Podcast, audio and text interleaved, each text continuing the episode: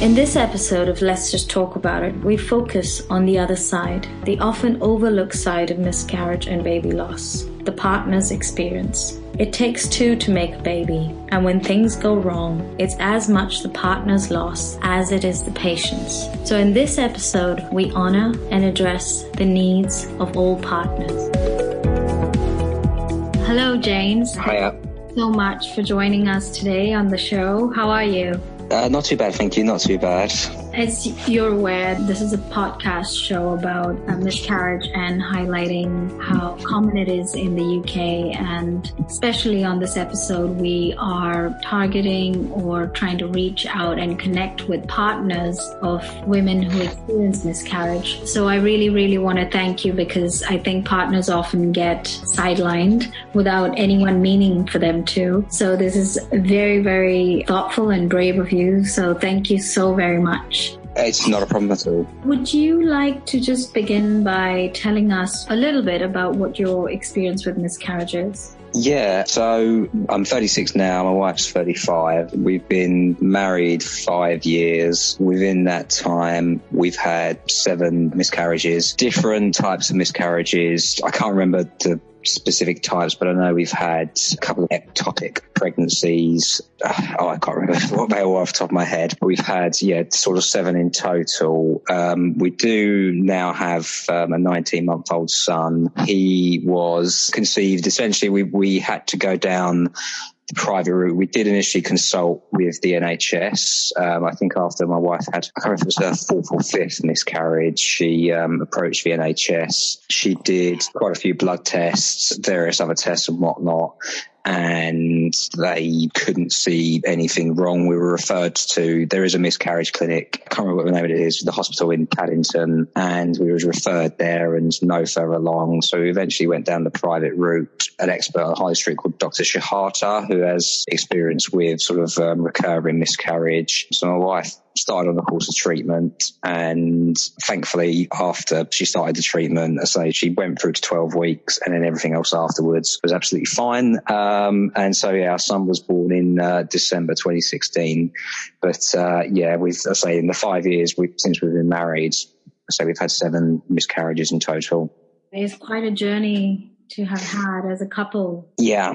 Could you, for our listeners, you know, any partners listening in, mm-hmm. could you share with us some of your personal experiences as the partner, seeing your own partner go through this? What were the kind of emotions you were feeling? Well, I remember the first miscarriage very well. I was at work and I got a phone call from my wife's sister and I just sort of knew sort of instantaneously. I, I think she was going for a 12 week scan and I wasn't able, um, or no, I, I, can't remember what the circumstances were, but she went to our, the, the local early pregnancy unit because I think she was having some bleeding and I saw uh, I had a call from my sister-in-law and I sort of in, knew straight away that something might be wrong. And so when I got to the hospital after leaving work, um, the sort of doctor sort of informed me that the baby had stopped growing around sort of eight weeks or so. Yeah, it was a, just a massive sort of body blow because probably about a week earlier, I'd been out with one of my friends and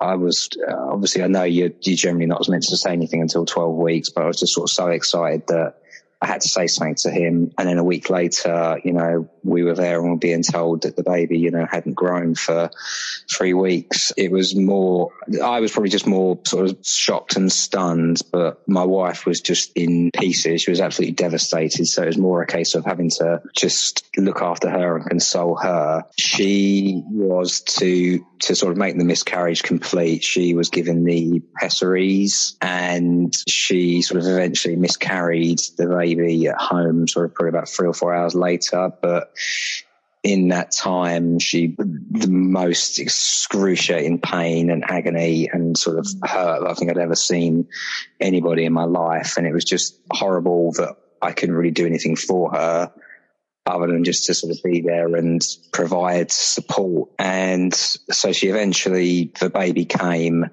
and we I don't know why, but we we sort of we kept it in a like a plastic tub for just a day. Mm. And I remember when I was past it, I just sort of sat there and I was just so sad that you know this little baby that was in front of me you know, I was already sort of thinking about his life ahead and what we were going to do together and if it was going to be a boy or a girl. And it was just seeing this tiny little thing in front of me that just, you know, just didn't, didn't have a chance. And it just made me so sad that this baby was never going to be.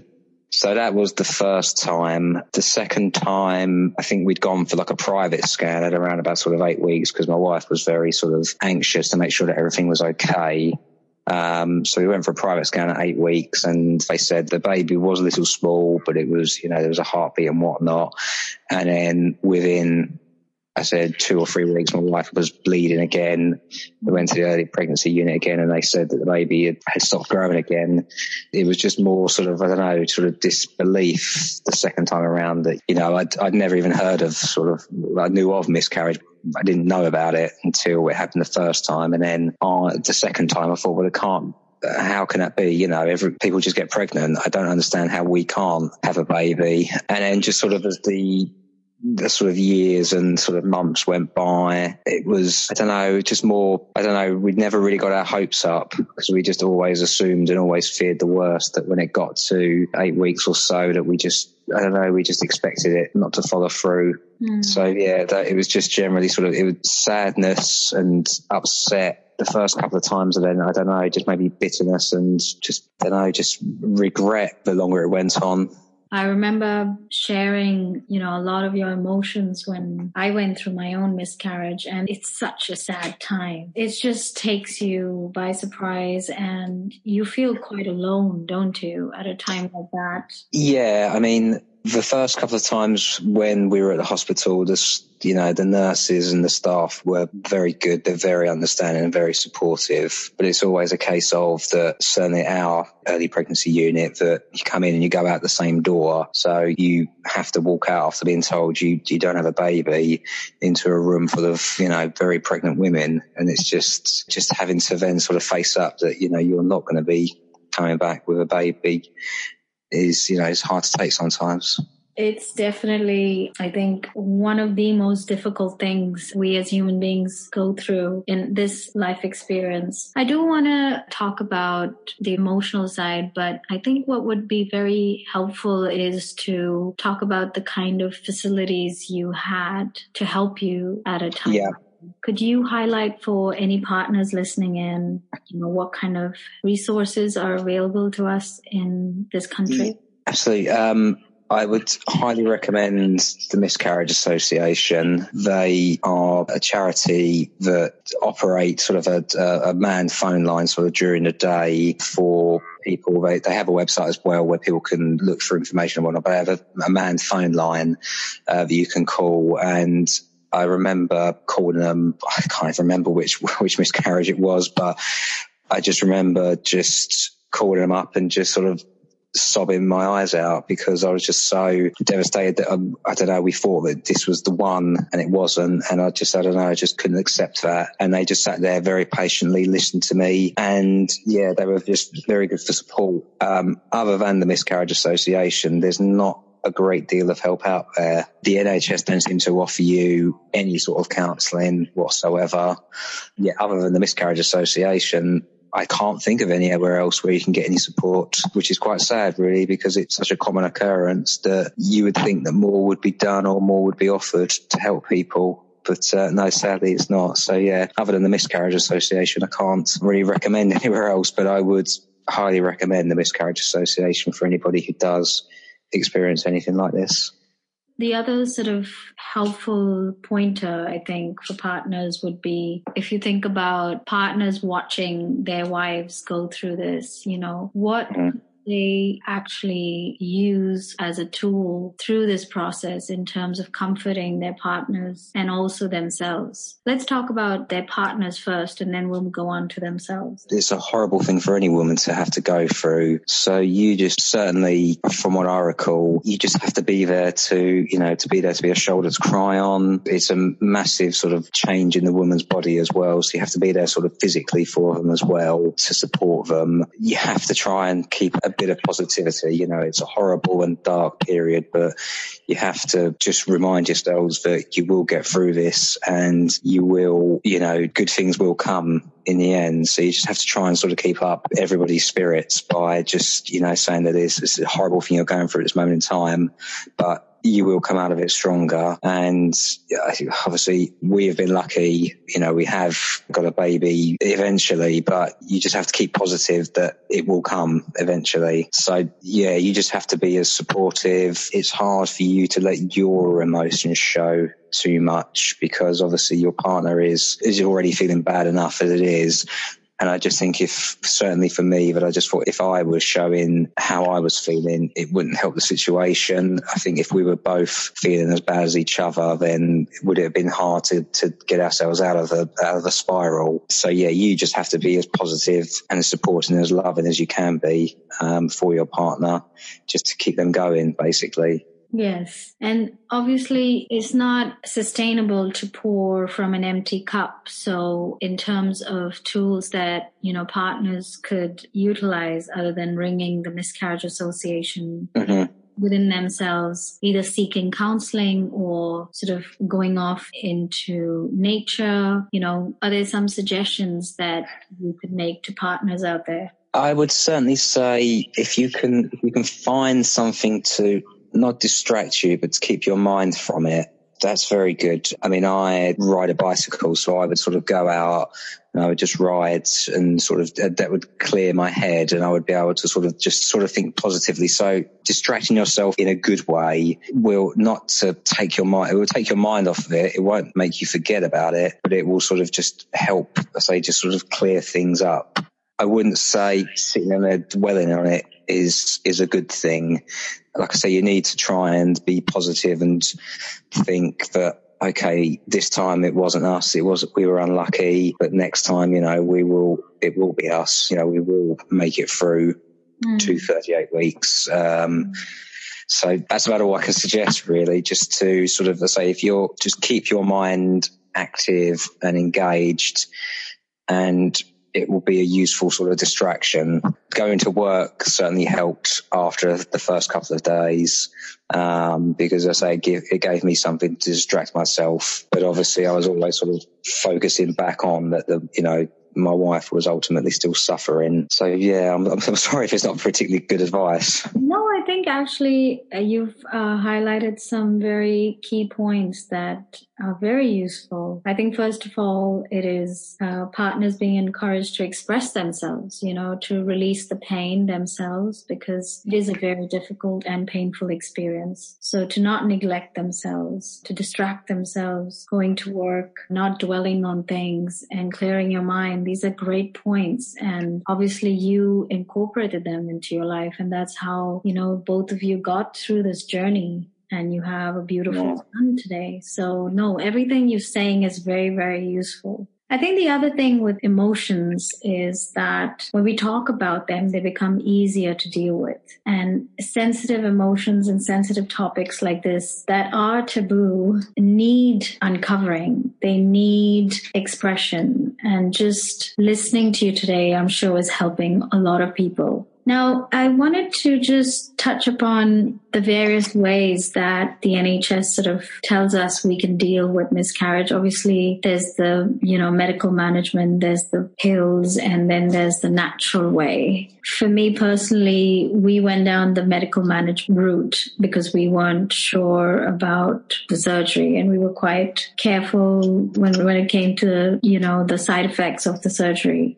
Mm-hmm. So uh, we went down the other route, the medical management route, and it was such a difficult experience for us because mm-hmm. we obviously didn't know what to expect.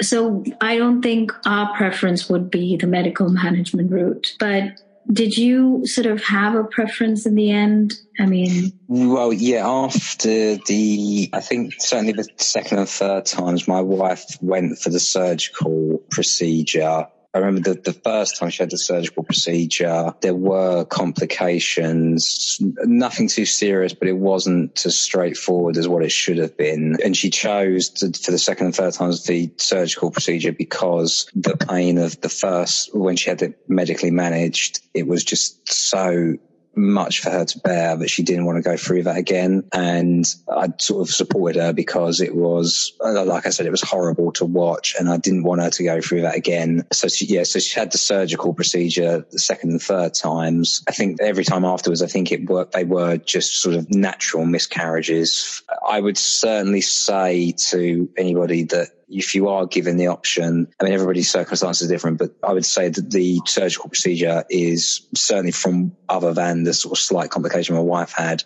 it's a much better option because it's just, it's day surgery. You go in the morning, you'll be home in the afternoon and then you can then recover quicker and better than it being sort of medically managed. I found, well, we both found, I think. Yeah, no, I definitely agree with that assessment now in hindsight. but mm. I do not want to go through that ever again in my whole life. No.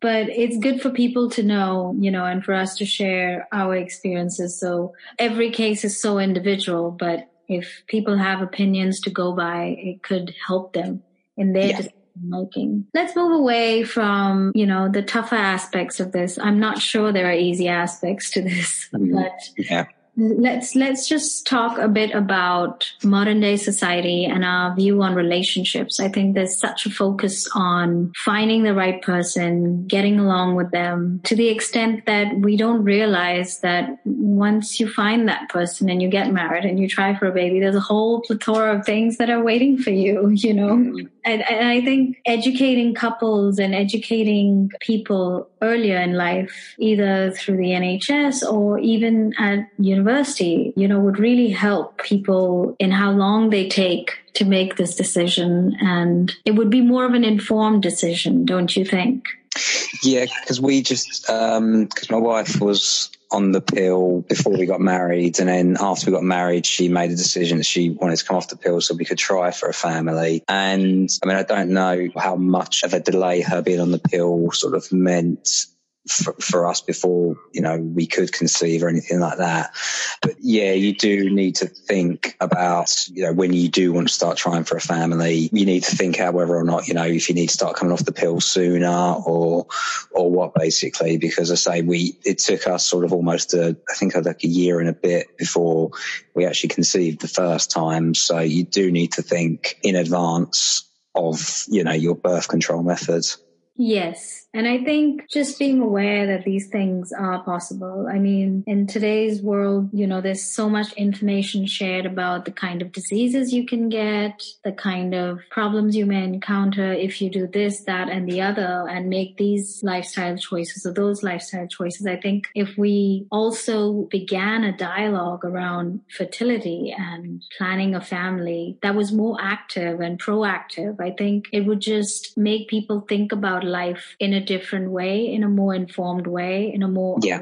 way. And then that would allow us to not be so shocked and to not be left out at sea because honestly, it does feel like that, doesn't it? This happens to you. Yeah. I mean, I just assumed that as soon as my wife came off the pill that you know, we would have a baby straight away. You know, that's always what I've not, not been, I don't know, led to believe, but you just, um, you know, people just seem to get pregnant at the drop of a hat. So I just assumed that, you know, as soon as she came off the pill that, you know, that would be it straight away. And we start, you know, a, a baby would come sort of fairly soon after. So yeah, people do need to plan ahead. So probably wrong word to use, but you do need to think that it's not as easy as what you may think it is. Um, you need to be prepared that, you know, for various you know, different reasons, you may not be able to have a child straight away and you need to be sort of ready for that, I think. Yes. I think sort of also the whole process of, you know, planning a child and experiencing parenthood is such a delight for most of us after we get married to start our own families that it's such an intimate feeling that we, you know, need to look after it more and we need to look after the circumstances surrounding it more with a lot more care than life is affording us today at the speed we are going. So it's about being aware that this is a delicate delicate process and it is going to require much attention and a lot of thought